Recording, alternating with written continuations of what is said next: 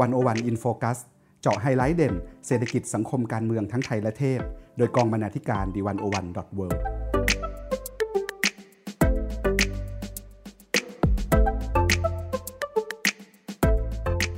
สวัสดีครับท่านผู้ฟัง ขอต้อนรับสู่รายการ 101 in Focus EP 19สำหรับวันนี้นะครับ เราจะมาคุยกันว่าด้วยเรื่อง climate change สถานการณ์ สิ่งแวดล้อมโลกนะครับ ซึ่งควบคู่ไปกับปรากฏการณ์โลกร้อนที่ยิ่งทวีความรุนแรงขึ้นทุกวันนะครับ วันนี้ผมพันธวัฒน์จะถือวิไลอยู่กับคุณปานิชโพสีวังชัย และคุณวัจนาวรยางกูลครับ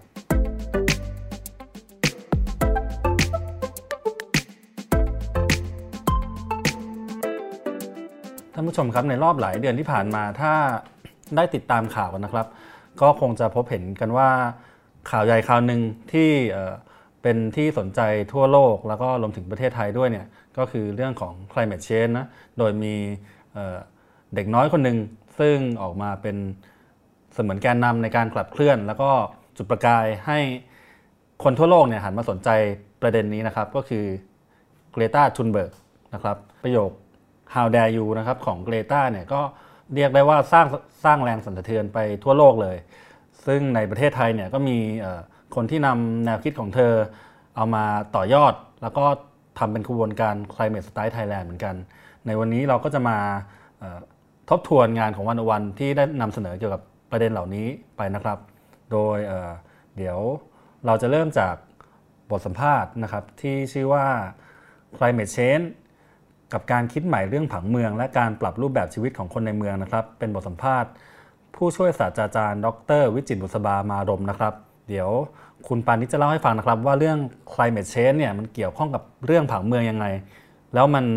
ไกลตัวหรือใกล้ตัวแค่ไหนยังไงครับ โอเคค่ะ ก็เดี๋ยวก่อนอื่นต้องต้องบอกก่อนนะคะว่าอาจารย์วิจิตบุษบาเนี่ยทำงานเกี่ยวกับเรื่องผังเมืองมามามากพอสมควรนะคะ อาจารย์อาจารย์วิจิตบุษบาเนี่ยเป็นหัวหน้าหน่วยวิจัยอนาคต และนโยบายเมือง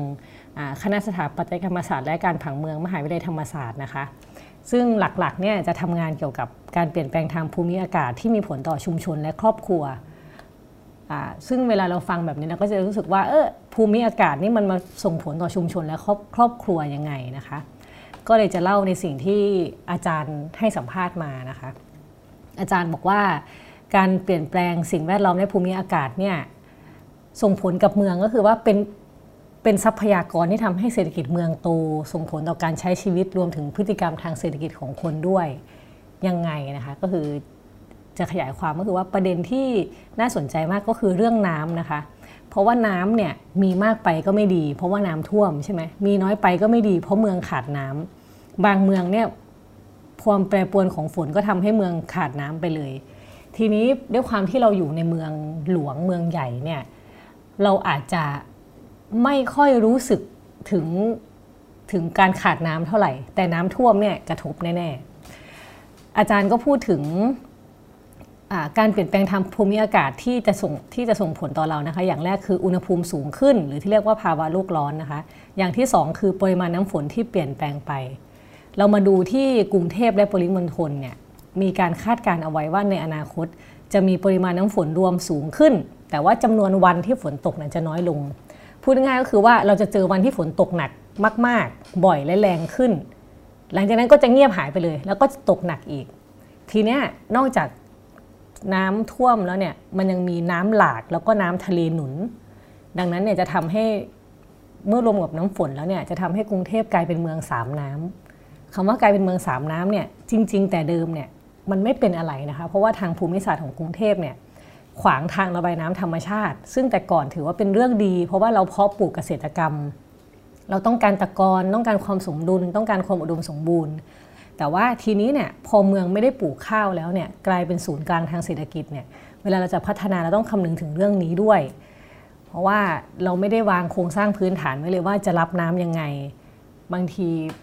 น้ำมาก็ขังอยู่ที่เมือง เพราะว่าเมืองไม่ได้มีการทำช่องทางระบายน้ำอย่างนี้นะคะ อันนี้อย่างแรกที่มองว่า การเปลี่ยนแปลงทางภูมิอากาศเนี่ยส่งผลต่อชุมชนและสังคมยังไงบ้างนะคะอะทีนี้เราจะไปพูดให้เห็นภาพเป็นรูปธรรมมากขึ้นแล้วกันว่า นอกจากเรื่องภูมิอากาศแล้วเนี่ยความเป็นเมืองเนี่ยก็จะมากระจุกตัวอยู่ที่เดียว เพราะว่าหนีที่ที่น้ำท่วมอพอมากระจุกตัวอยู่ที่เดียวเนี่ยการพัฒนาเมืองมันก็กระจุก คนที่พูดง่ายๆว่ามันส่งผลกระทบต่อคนจบใหม่ เวลาอยากได้ที่อยู่ที่ดีๆเนี่ยก็ต้องมาหาที่ที่น้ำไม่ท่วม ซึ่งราคาแพงมาก และถามว่าคนที่เรียนจบปริญญาตรีเนี่ยรายได้หมื่นแปดเนี่ยไปเช่าคอนโดเช่าที่พักเนี่ยก็เงินไม่พอแล้วนะคะเขาก็ต้องยอมไปอยู่ชานเมือง แต่พอไปอยู่ชานเมืองเนี่ยการใช้ชีวิตก็ลำบากอีกอะอย่างนี้เป็นต้นนะคะที่เราเห็นความสอดสอดคล้องต่อเนื่องของผลกระทบ ของภูมิภูมิอากาศต่อเมือง แล้วทีนี้อาจารย์วิจิตบุษบาเนี่ยได้มีข้อเสนอหรือแนวทางแก้ไขในระดับของนโยบายไหมครับบ้างไหมครับว่าถ้าจะแก้ปัญหาเรื่องนี้เนี่ยมันควรแก้ยังไงแนวทางเป็นยังไง หลักๆเนี่ยอาจารย์บอกว่าก่อนหน้านี้เราไม่เคยมองเรื่องประเด็นทางสังคม และสิ่งแวดล้อมเป็นต้นทุนสำคัญในการพัฒนาเมืองเลย ดังนั้นเนี่ยเราจะต้องเอาเรื่องสิ่งแวดล้อมเนี่ยมาเป็น ประเด็นสำคัญในการตัดสินใจวางแผนพัฒนาเมืองแต่ละอย่าง แล้วอาจารย์ก็บอกว่าการวางแผนเมืองเนี่ยมันไม่ใช่ว่าจะเอาโมเดลของที่ไหนมาวางไว้ที่ไหนก็ได้ มันต้องดูเฉพาะที่นั้นๆนะคะ ดังนั้นเนี่ยเราก็ควรจะมองเริ่มจากมองความหลากหลายของคนก่อน ว่าแล้วก็มองคุณภาพชีวิตคนว่าเขาต้องดำเนินชีวิตแบบไหน แล้วก็ต้อง จัด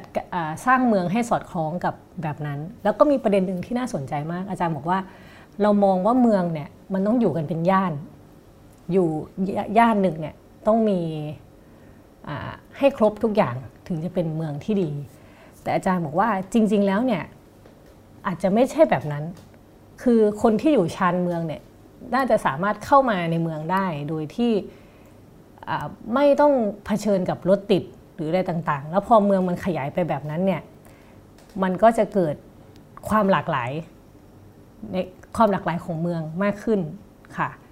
แต่ว่าที่สำคัญก็คือนี่แหละการวางผังเมือง ถนนชานเมือง ราคาที่อยู่อาศัยที่มันจะต้องสมดุลกับคุณภาพชีวิตของคนด้วยค่ะ ครับผมก็นั่นก็เป็นเรื่องราวของ climate change กับการขยายตัวของเมืองนะครับ ซึ่งก็อาจารย์อาจารย์วิจิตบุษบาก็ได้ให้แง่มุมที่น่าสนใจไว้ทีเดียว ทีนี้ในช่วงแรกเราเกินถึงเกรตาเทนเบิร์กไปนะครับว่าเป็นคนที่จุดประกายให้ทั่วโลกเนี่ยหันมาสนใจสิ่งแวดล้อม ทีนี้พอขยับเข้ามาดูในเมืองไทยเองเนี่ยก็มีคนที่คล้ายๆ รับไม้ต่อมาจากเกรตาเหมือนกัน ก็คือเป็นผู้ก่อตั้งเพจ Climate Style Thailand นะครับ ซึ่งช่วงก่อนหน้านี้คุณทิติก็มีโอกาสได้ไปสัมภาษณ์มา ชื่อว่าคุณหลิงนันทิชาโอเจริญชัยนะครับเพิ่งเป็นนิสิตจบมาหมาดๆเลย อันนี้ก็อยู่ในบทความที่ชื่อว่าจากความกลัวของหญิงสาว สู่ย่างก้าวของ Climate Style Thailand นะครับ เดี๋ยวคุณวัจนาจะเป็นคนเล่าให้ฟังนะครับ ว่าเรื่องราวของเขานี้เป็นยังไง ค่ะ สวัสดีค่ะ จากบทสัมภาษณ์นี้นะคะ คุณทิติมีแต้มก็ได้คุยกับคุณหลิงนันทิชาโอเจริญชัยนะคะ ซึ่งคุณหลิงเนี่ยเป็นผู้ก่อตั้งเพจ Climate Style Thailand สำหรับจุดเริ่มต้นก็คือคุณหลิงเนี่ยได้แรงบันดาลใจมาจากเกรตาทุนเบิร์กนะคะ ซึ่งเป็น หญิงสาววัยรุ่นชาวสวีเดนที่หยุดเรียนเพื่อออกมาประท้วงอย่างต่อเนื่องจนกลายเป็นขบวนการ Climate Style ค่ะ ด้านคุณหลิงนะคะก็ได้เปิดเพจแล้วก็สร้างปรากฏการณ์ขึ้นมาเป็นขบวนการ Climate Style Thailand นะคะ เพื่อระดมคนให้ออกมาเดินบนถนนเพื่อบอกกับผู้หลักผู้ใหญ่ในบ้านเมืองที่บริหารประเทศอยู่ว่า ให้ลุกขึ้นมาเพื่อแก้ไขปัญหานี้ค่ะ และสำหรับวันที่ 29 ธันวาคมนี้นะคะ ก็จะเป็นครั้งที่ 4 ที่คุณหลิงนะคะ ชวนให้คนออกมาชุมนุม พร้อมกันทั่วโลกค่ะที่พร้อมๆกันทั่วโลกนะคะสำหรับกระบวนการไคเมสไตครับผม แล้วคุณหลิงได้เล่าให้ฟังไหมครับว่า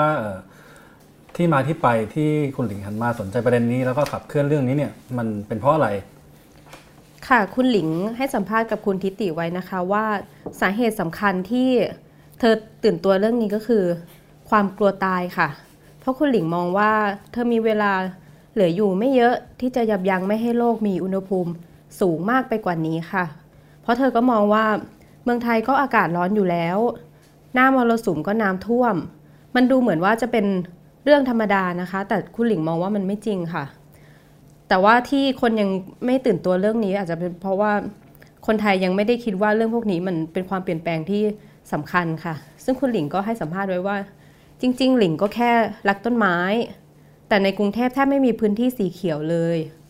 แรก ๆ เราโกรธว่าทำไมไม่มีใครแคร์เรื่องพวกนี้ทำไมคนชอบตัดต้นไม้ทำไมมีขยะพลาสติกเต็มไปหมด พอศึกษาไปเรื่อย ๆ ถึงเห็นว่าทั้งหมดเป็นประเด็นเดียวกัน คือการพัฒนา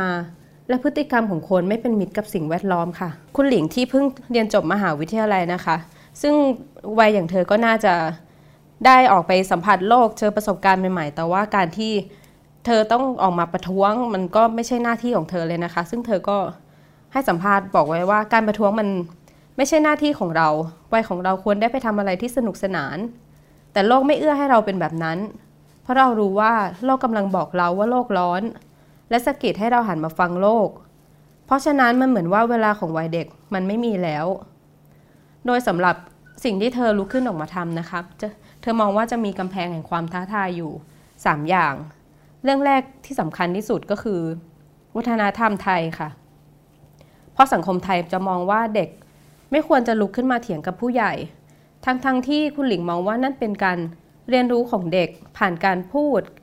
การถกเถียง โต้แย้ง เพื่อให้เด็กได้คิดต่อว่าสิ่งที่เขาคิดอยู่นั้นมันถูกหรือผิดยังไงค่ะ สิ่งที่สองที่เป็นอุปสรรคก็คือ คุณหลิงมองว่าคนไทยชอบโทษคนอื่น แล้วก็ชอบคิดว่าตัวเองทำดีอยู่แล้ว ไม่มีใครอยากพูดว่าตัวเองผิดพลาดยังไง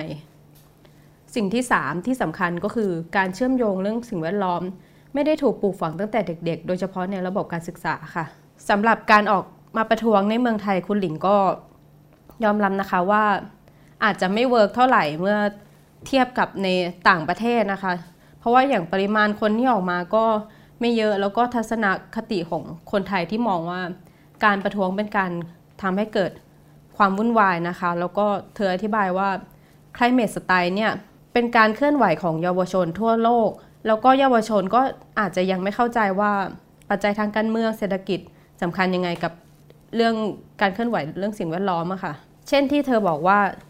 เราอยากให้มีพลังงานหมุนเวียนเกิดขึ้นตอนนี้เลย ซึ่งในทางการเมืองคงต้องมีการล็อบบี้หลาย ๆ อย่าง กระทั่งว่าเทคโนโลยีอาจจะยังไม่พร้อมหรือว่าภาครัฐ ไม่ได้สนับสนุนมากพอ แล้วเด็กจะเข้าใจได้ยังไง มันไม่ควรเป็นหน้าที่ของเราที่จะไปเสียเวลาเข้าใจ โดยสุดท้ายนะคะสำหรับมุนหมายที่เธอตั้งไว้กับขบวนการ Climate Style Thailand จากที่เธอรู้สึกว่าอยากผลักดันนโยบายให้รัฐบาลหันมาคำนึงเรื่องสิ่งแวดล้อมมากขึ้น พอออกมาชวนคนออกมาประท้วงแล้วเธอก็บอกว่าสิ่งที่ เธอคิดว่าควรจะทำตอนนี้ก็คือการ ให้ความสำคัญกับการรณรงค์สร้างความรับรู้ในเรื่องใกล้ตัวไปด้วยไปด้วยค่ะ โดยเธอบอกว่าเหมือนเรื่องมาเรียมอะค่ะพอเกิดเหตุนนั้นนะคะ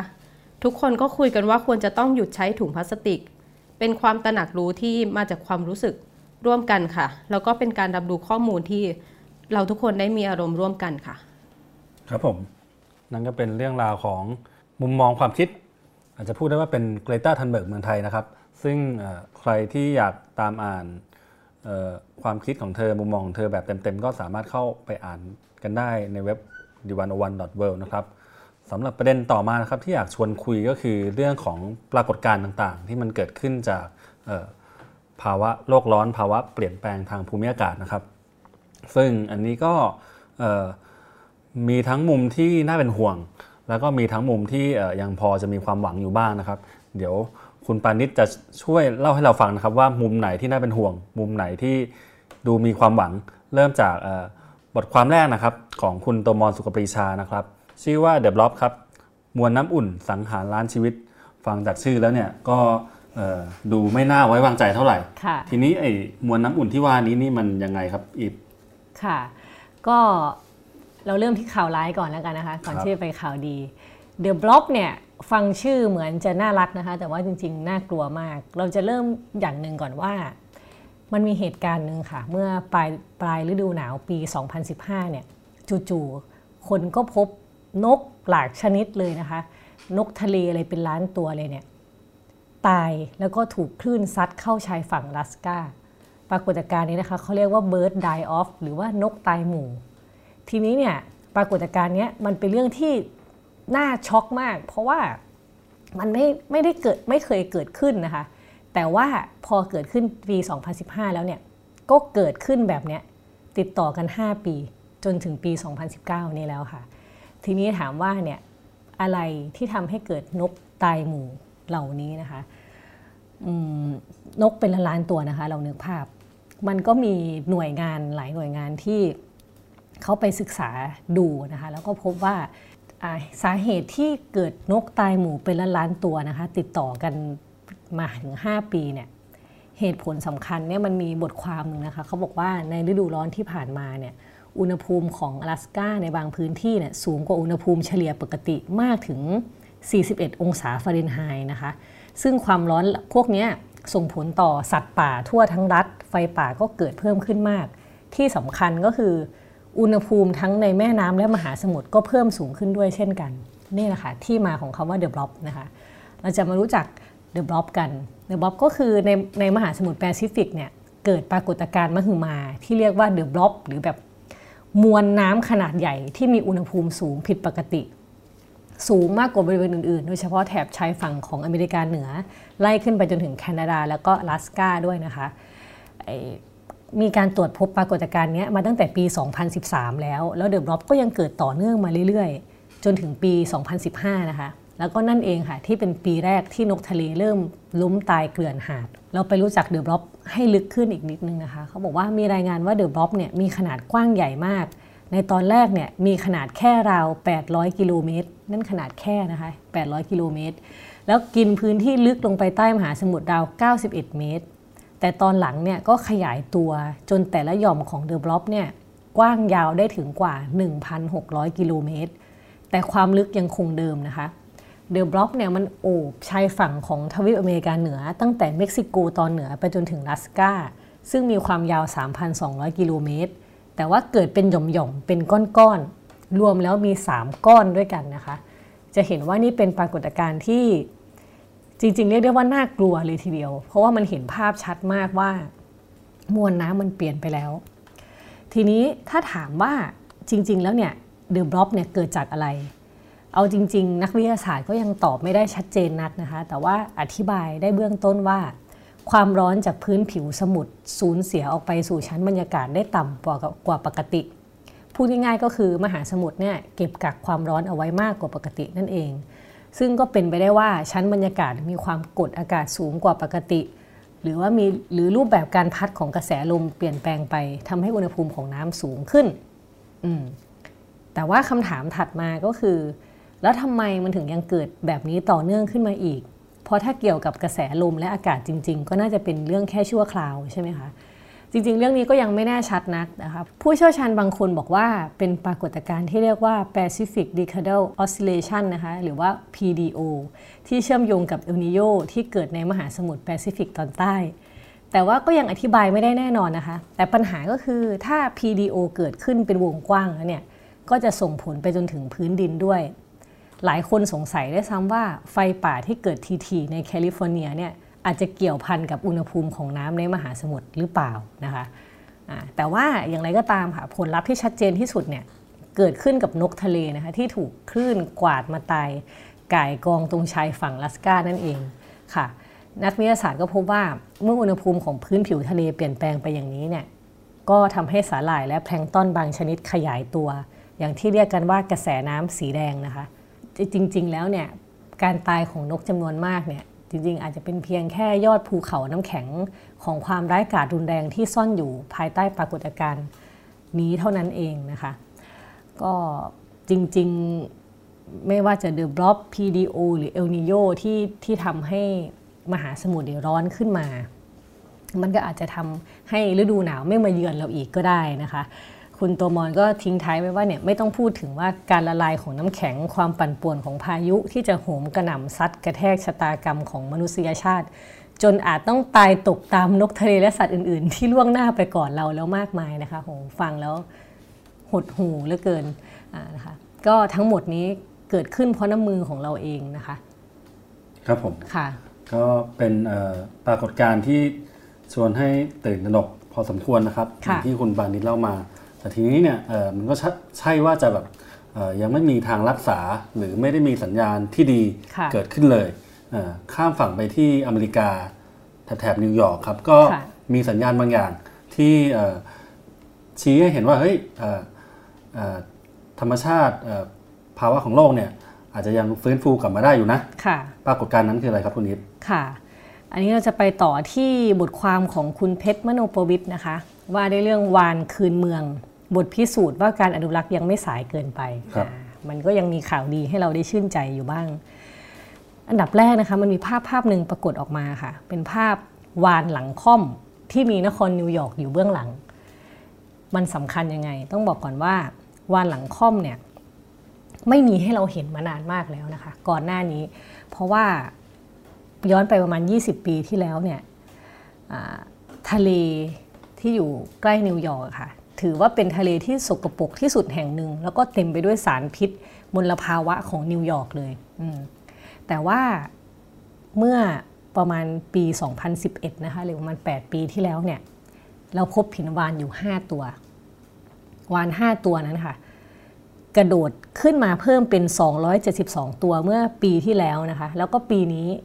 เดือนกันยายนของปี 2019 ค่ะ เราพบวานทั้งสิ้น 377 ตัว ซึ่งถือว่าเป็นสัญญาณที่ดีมาก ถามว่าวานพวกนี้มันฟื้นคืนกลับมาได้ยังไงนะคะเหตุผลสำคัญเนี่ยก็คือเมื่อมลภาวะและสารเคมีต่างๆ ถูกควบคุมเนี่ยจริงๆต้องบอกก่อนว่ามันมีการระมันมีการออกกฎหมายนะคะเป็นพรบน้ำสะอาดอ Clean Water Act นะคะแล้วก็พรบสัตว์ป่าใกล้สูญพันธุ์พรบคุ้มครองสัตว์เลี้ยงลูกด้วยนมที่อาศัยในทะเลต่างๆ ที่สหรัฐอเมริกาเขา เขาออกกฎหมายมาเนี่ยได้พลิกโฉมหน้าพื้นที่ทะเล แล้วก็ชายฝั่งหลายแห่งในสหรัฐอเมริกานะคะให้กลับมาเป็นทะเลแห่งชีวิตอีกครั้งหนึ่งแม้แต่พื้นที่ทะเลรอบๆแมนฮัตตันนะคะที่เป็นศูนย์กลางเศรษฐกิจที่สำคัญที่สุดของโลกเนี่ยธรรมชาติก็ยังกลับมาได้เลยเขาบอกว่าพอสารเคมีต่างๆ ถูกควบคุมด้วยการออกกฎหมายควบคุมมาเนี่ยนะคะคุณภาพน้ำทะเลก็ดีขึ้นตามลำดับ สาหร่ายแล้วก็แพลงต้นเนี่ยกลับมาเพิ่มจำนวนในระดับสมดุล ลูกปลาเมนฮาเดนซึ่งอยู่ในวงปลาหลังเขียวเนี่ยซึ่งไม่ได้จะจะหาได้ง่าย ๆนะคะ ก็หวนคืนกลับมาหากินในทะเลบริเวณนี้อีกครั้ง เจ้าพวกลูกปลาพวกนี้เองค่ะ ที่เป็นอาหารโปรดของวานอีกทีหนึ่งทีเนี้ยพออวงจรอาหารมันมันกลับมาเป็นระบบนิเวศเหมือนเดิมเนี่ยก็เลยทำให้วานกลับมา ทีนี้เนี่ยเขาบอกว่าการเพิ่มการการเพิ่มจำนวนขึ้นของวานหลังค่อมเป็นบทพิสูจน์สำคัญว่า ข้อตกลงการอนุรักษ์ในระดับนานาชาติ นั้นเป็นกุญแจสำคัญของความสำเร็จนะคะ เพราะว่าหลังจากนานาชาติให้พันธสัญญาที่จะเลิกล่าวานเชิงพาณิชย์เมื่อปี 1982าภายใต้อนุสัญญาระหว่างประเทศว่าด้วยการควบคุมการล่าวานเนี่ยหรือ ICRW นะคะแล้วก็การกำกับของคณะกรรมการของคณะกรรมาธิการกำกับการล่าวานนานาชาติ หรือ IWC เนี่ย ประชากรวานหลังค่อมและวานหลายชนิดก็ค่อยๆฟื้นฟูประชากรกลับมา ทีนี้ก่อนจะไปต่อประเด็นอื่นเนี่ยอาจจะขอย้ำประเด็นนี้นิดนึงว่า แล้ววานหลังค่อมอะมันเราเจอวานหลังค่อมทำไมเราถึงต้องดีใจด้วยอย่างนี้นะคะ เราต้องมารู้ก่อนว่าวานเนี่ยมีบทบาทสำคัญต่อทะเลแถบอเมริกามากนะคะ เขาบอกว่า การกลับมาของวานเนี่ยเป็นสัญสญญาณที่ดีต่อสุขภาพของมหาสมุทรแอตแลนติกในระยะยาวนะคะอย่างที่เรารู้กันว่าวานเนี่ยมีบทบาทสำคัญในการหมุนเวียนแร่ธาตุในมหาสมุทรอย่างยิ่ง โดยเฉพาะการหมุนเวียนในแนวตั้ง เพราะว่าวานเนี่ยใช้ชีวิตส่วนใหญ่ในทะเลลึก แต่ที่น้ำลึกเนี่ยความดันจะสูง วานจึงต้องขึ้นมาถ่ายถ่ายมูลนะคะในระดับน้ำตื้น ทีนี้เนี่ยขี้วานเนี่ยมูลวานเนี่ยก็อุดมไปด้วยธาตุเหล็ก แล้วก็ไนโตรเจน จากใต้ทะเลลึก จึงเท่ากับว่าเป็นการนำแร่ธาตุสำคัญเนี่ยมาเติมให้แก่แพลงต้นพืช ที่อาศัยบริเวณใกล้ผิวน้ำขี้วานเนี่ยค่ะจึงมีความสำคัญมากในภูมิภาคที่มีแร่ธาตุต่ำอย่างเช่น มหาสมุทรตอนใต้ทีนี้ไปต่อนิดนึงว่าพอแพลงต้นมันมันได้ได้ธาตุสำคัญมาจากวานเนี่ยแพลงต้นเนี่ย ทำหน้าที่เหมือนพืชบนบกก็คือ ดึงเอาคาร์บอนไดออกไซด์ออกจากอากาศ ผ่านกระบวนการสังเคราะห์แสง แล้วปล่อยออกซิเจนออกมาให้กับโลก ออกซิเจนที่แพลงต้นพืชผลิตขึ้นเนี่ยมีปริมาณมาก คิดเป็นครึ่งหนึ่งของออกซิเจน ทั้งหมดที่มีในชั้นบรรยากาศเลยทีเดียวนะคะ จึงไม่ผิดที่เลยที่จะบอกว่าทุกลมหายใจที่สองที่เราสูดเข้าไปเนี่ยเราต้องขอบคุณมหาสมุทรแพลงต้นแล้วก็วานค่ะ จุดเล็กๆเนี่ยมันส่งผลกระเพื่อมต่อ กันและกันอย่างมาก แล้วก็มนุษย์อย่างเราเนี่ยก็ได้รับผลกระทบอย่างมากเช่นเดียวกันค่ะ ครับผมก็เป็นเรื่องราวที่น่าสนใจทีเดียวครับ ไม่น่าเชื่อว่าอย่างที่คุณปานิชบอกนะครับบางทีจุดเล็กๆหรือบางทีเรื่องที่มันดูไกลตัวกับเราอย่างวาฬในนิวยอร์กเนี่ยบางทีมันก็ใกล้แล้วก็ส่งผลกระทบต่อกันและกันอย่างคาดไม่ถึงนะครับ จากนิวยอร์กเราข้ามฟากไปป่าอเมซอนบ้างครับซึ่งเมื่อไม่นานมานี้ก็ เกิดเหตุการณ์ไฟป่าขึ้นมานะครับ อย่างที่ทุกคนน่าจะได้เห็นข่าวกัน ทีนี้เนี่ยคุณวันชัยตันติวิทยาพิทักษ์นะครับ ก็ได้เขียนบทความหนึ่งขึ้นมา ซึ่งน่าสนใจมากเลย แล้วตอนแรกเวลาคนได้ยินก็อาจจะงงว่ามันมันเกี่ยวกันตรงไหนยังไงนะครับ ชื่อบทความว่ากินเนื้อย่างสะเทือนถึงไฟป่าอเมซอน อันนี้เดี๋ยวคุณวัจนาจะเล่าให้เราฟังนะครับว่า กินเนื้อย่างยังไงให้สะเทือนถึงป่าอเมซอนครับ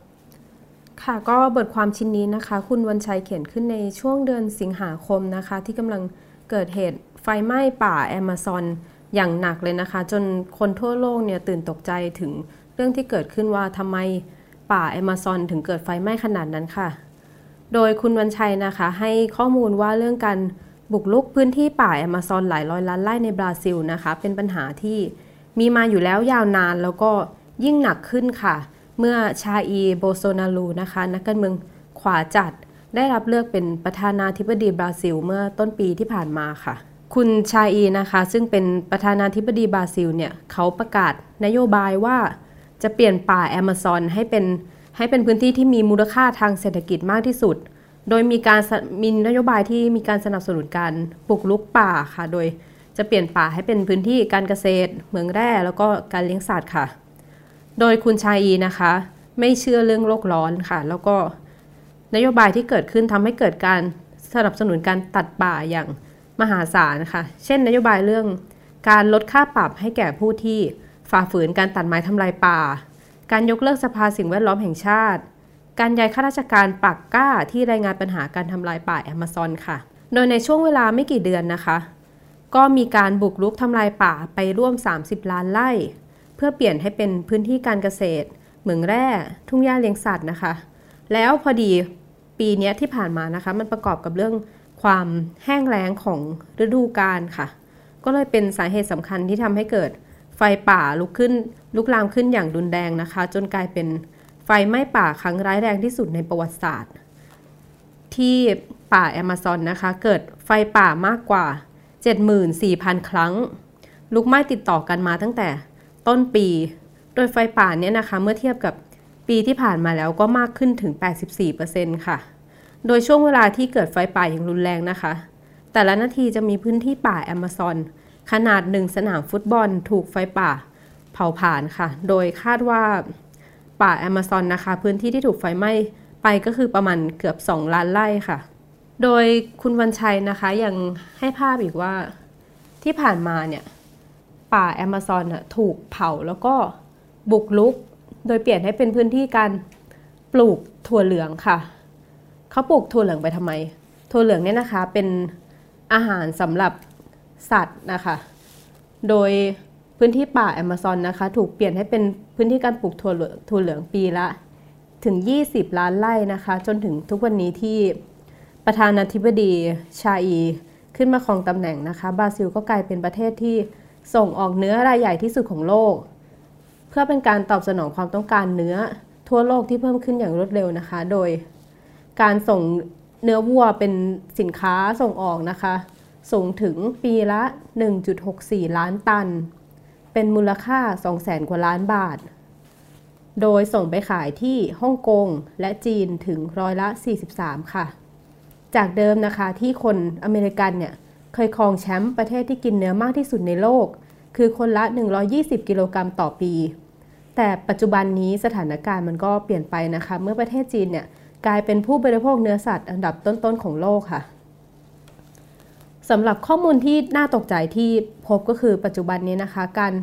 บริโภคเนื้อของคนทั่วโลกนะคะ เพิ่มขึ้นมาอย่างต่อเนื่องในรอบ 50 ปีที่ผ่านมา จากภายใน 50 ปีนะคะ จาก 70 ล้านตัน ตอนนี้เพิ่มเป็น 300 ล้านตันต่อปี จากจำนวนประชากรที่เพิ่มขึ้นจาก 3,000 ล้านคนเป็น 7,000 ล้านคนนะคะ แล้วยิ่งพอคนเนี่ยมีรายได้ดีขึ้นการบริโภคเนื้อก็มากขึ้นตามมาในเช่นตัวอย่างในประเทศจีนนะคะ แล้ว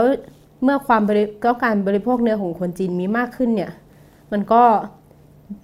ส่งผลกระทบไปทั่วโลก เพราะว่ามันทำให้เกิดความต้องการในข้าวโพดแล้วก็ถั่วเหลืองมากขึ้นนะคะ เพื่อเอาไปทำ อาหารสัตว์ค่ะ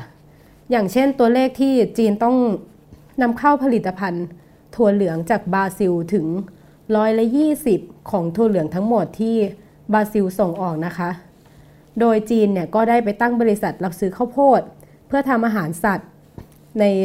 รัฐฉานประเทศเมียนมาด้วยค่ะ แล้วก็ในในรัฐฉานเนี่ยนะคะในฤดูฤดูแล้งที่ผ่านมานะคะ ก็มีการบุกรุกเผาป่ามหาศาลเพื่อเปลี่ยนเป็นพื้นที่เกษตร เกษตรกรรมไม่ต่างกับบราซิลค่ะ โดยล่าสุดที่ในในช่วงที่เกิดเหตุไฟไหม้ป่า a ม a z o n นะคะ ก็หลายประเทศในยุโรปก็เลยระงับการสั่งเนื้อวัวจากประเทศบราซิลค่ะ โดยมาตรการนั้นจะมีผลไปจนกว่า รัฐบาลบราซิลจะมีมาตรการจัดการกับปัญหาที่เกิดขึ้นอย่างจริงจังนะคะ ซึ่งเรื่องทั้งหมดเนี่ยนะคะก็เป็นคำตอบต่อชื่อบทความที่คุณวันชัยตั้งไว้ก็คือ กินเนื้อย่างสะเทือนถึงไฟป่าแอมะซอนค่ะ โดยคุณวันชัยนะคะ ทิ้งท้ายไว้ว่า การกินเนื้อย่างน้ำตก หรือเนื้อกระทะในวันนี้ก็ให้พึงระลึกไว้เสมอว่า คุณมีส่วนในการทำลายป่าแอมะซอนและป่าดิบชื้นทั้งโลกค่ะ ครับผมก็เป็นบทความที่ชวนคิดนะครับว่าเเรากินเนื้อย่างยังไงให้มันสะเทือนถึงป่าอเมซอนได้ แล้วก็บางที สิ่งที่เราบริโภคอยู่ทุกวันเนี่ยถ้าเรารู้ว่ามันมีที่มาที่ไปจากไหนเนี่ยก็อาจจะทำให้เราตระหนักในการบริโภคมากขึ้นได้นะครับ ทีนี้ขยับมาใกล้ ๆ บ้านเราบ้างครับ ล่าสุดมีกรณีเรื่องแม่น้ำโขงนะครับ ซึ่งหลายๆ คนก็น่าจะติดตามข่าวกันอยู่ ซึ่งเเขาว่ากันว่าปีนี้เนี่ยเป็นปีที่แม่น้ำโขงเปลี่ยนแปลงอย่างวิกฤตที่สุดเลย ซึ่งสาเหตุหลักๆนะครับ ก็ จริง ๆ มันสะสมมาเป็นเวลา 10-20 ปี จากการสร้างเขื่อนทั้งในจีนและในลาวนะครับ อันนี้คุณวันชัยก็ได้เขียนบทความไว้เหมือนกันครับ ชื่อบทความว่าผีซ้ำด้ำพลอยแม่น้ำโขงนะครับ เดี๋ยวคุณวัจนาจะเล่าให้ฟังนะครับว่าเอ่อเรื่องราวของแม่น้ำโขงเนี่ยมันเกิดวิกฤตอะไรขึ้นบ้างครับ ค่ะสำหรับบทความนี้นะคะ คุณวันชัยชี้ให้เห็นสิ่งผิดปกติที่เกิดขึ้นกับแม่น้ำโขงในรอบปีที่ผ่านมาค่ะ โดยในทุกปีนะคะในช่วงฤดูร้อนคนก็จะชินตากันว่า จะพบภาพเป็นแม่น้ำโขงที่แห้งเหือดนะคะ แต่ว่าล่าสุดในช่วงฤดูฤดูฝนของปีนี้นะคะ ปรากฏว่าเกิดปัญหาน้ำแล้งในแม่น้ำโขง อย่างที่ไม่เคยเกิดขึ้นมาก่อนนะคะ ทั้งทั้งที่เป็นช่วงฤดูฝน น้ำน่าจะเต็มแม่น้ำแต่ว่าในปีนี้ไม่กลับไม่มีน้ำค่ะ โดยคุณวันชัยเนี่ยให้ให้ภาพถึงความสำคัญของแม่น้ำโขงก่อนนะคะ โดย แม่น้ำโขงเนี่ยมีความยาว 4,909 กิโลเมตร ยาวเป็นอันดับ 10 ของโลก แต่ว่ามีพันธุ์ปลาชนิดต่างๆ ประมาณ 1,200 ถึง 1,700 ชนิด กลายเป็นแม่น้ำที่มีความหลากหลายของพันธุ์ปลามากเป็นอันดับ 2 ของโลกค่ะ โดยแต่ละปีนะคะจะมีการจับปลาในแม่น้ำโขงมากกว่า 2 ล้านตัน คิดเป็นมูลค่า 60,000 กว่าล้านบาท แล้วก็แม่น้ำโขงเป็นแหล่งอาหารโปรตีนของคนลุ่มน้ำโขง หลายร้อยล้านคนค่ะ ซึ่งมาจากการจับปลาในแม่น้ำโขงนะคะ แล้วในทุกปีเนี่ยในฤดูแล้งนะคะ แม่น้ำโขงตอนล่างจะลดระดับต่ำสองฝากฝั่งแม่น้ำนะคะ จะเห็นเป็นหาดทรายยาว บางที่ก็มีระดับน้ำลดลงเหลือไม่ถึง 1 เมตรค่ะ ซึ่งปัญหาเนี้ยก็สร้างความเดือดร้อนให้กับผู้ใช้น้ำในแม่น้ำโขงตอนล่างมาตลอดนะคะสำหรับ เรื่องเขื่อนนะคะ ถึงทุกวันนี้จีนมีโครงการสร้างเขื่อนกั้นแม่น้ำโขงมากถึง 28 เขื่อนค่ะ แล้วก็ในลาวอีก 11 เขื่อน โดยที่ผ่านมานะคะในช่วงหน้าแล้งที่ฝนไม่ตกเนี่ยก็จะมีการกักน้ำไว้ใช้เหนือเขื่อนค่ะ ก็เลยทำให้แม่น้ำโขงตอนล่างนะคะ ก็เขื่อนแห้งมาตลอด ก็เป็นเรื่องน่าเศร้านะคะที่ระดับน้ำในแม่น้ำโขงตอนล่างเนี่ย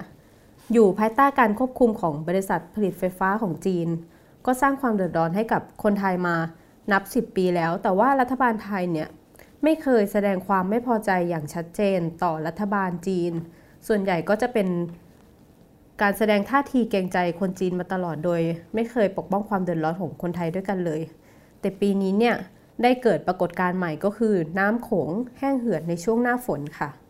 โดยคุณ Brian Eyler นะคะ ผู้อำนวยการภูมิภาคเอเชียตะวันออกเฉียงใต้ ศูนย์วิจัย Stimson Center สหรัฐอเมริกานะคะ ก็ได้รายงานว่า น่าจะเป็นที่ชัดเจนแล้วว่าผลกระทบจากความเปลี่ยนแปลงสภาพภูมิอากาศ ยิ่งทำให้ฝนทิ้งช่วงนาน ประกอบกับการใช้งานเขื่อนในประเทศจีน จนอาจทำให้เราเข้าสู่บรรทัดฐานใหม่ สิ่งที่น่าเป็นห่วงที่สุดคือ การที่ระดับน้ำลดลงต่ำสุดในช่วงฤดูกาลนี้ ซึ่งควรเป็นช่วงน้ำหลาก จนส่งกระทบ ต่อความสามารถของปลาอพยพ ที่จะว่ายไปสู่แหล่งอาศัย และวางไข่ตามตอนบนของแม่น้ำและลำน้ำสาขา โดยคุณวันชัยนะคะมองว่าสิ่งที่ทำให้ แม่น้ำโขงแห้งเหือดในช่วงหน้าฝน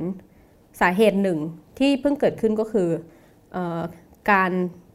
เปิดเขื่อนสยบุรีนะคะ ซึ่งเป็นเขื่อนสัญชาติไทยขนาดใหญ่ที่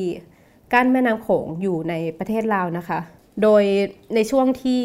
เกิดเหตุการณ์แม่น้ำโขงแห้งนะคะการก่อสร้างเขื่อนเนี่ยก็ครบสมบูรณ์แล้วก็อยู่ในขั้นตอนการทดสอบระบบผลิตกระแสไฟฟ้าจากเครื่องกำเนิดทั้งหมด 7 เครื่องนะคะ ไปจนถึงระบบสายส่งแล้วก็ศูนย์ควบคุมระบบไฟฟ้าของการไฟฟ้าฝ่ายผลิตแห่งประเทศไทยนะคะ ที่ต้องการลดการระบายน้ำลง ระดับแม่น้ำในน้ำโขงก็เลยลดลงกระทันหัน แล้วก็สร้างความเดือดร้อนแสนสาหัสให้กับคนสองฝากฝั่ง แล้วก็เกิดปรากฏการณ์ที่ไม่เคยเกิดขึ้นมาก่อนค่ะ ครับผม เมื่อพูดถึงเรื่องเขื่อนนะครับ ก็มีอีกบทความหนึ่งที่น่าสนใจที่คุณเพชรมโนประวิทย์นะครับ ได้เขียนไว้ ก็คือบทความที่ชื่อว่าบาปเจ็ดประการของการสร้างเขื่อนชัยบุรีนะครับ ซึ่งเขื่อนชัยบุรีเนี่ยอย่างที่เราทราบกันดีว่าล่าสุดก็เพิ่งมีประเด็นออกมา ซึ่งเป็นประเด็นที่ รียกว่าฮอตฮิตกันทั่วเมืองพอสมควรนะครับ หลังจากที่พบเห็นโฆษณาของเขื่อนดังกล่าวเนี่ยขึ้นหลายอยู่ตามหน้าหนังสือพิมพ์เกือบทุกฉบับเลยครับผมทีนี้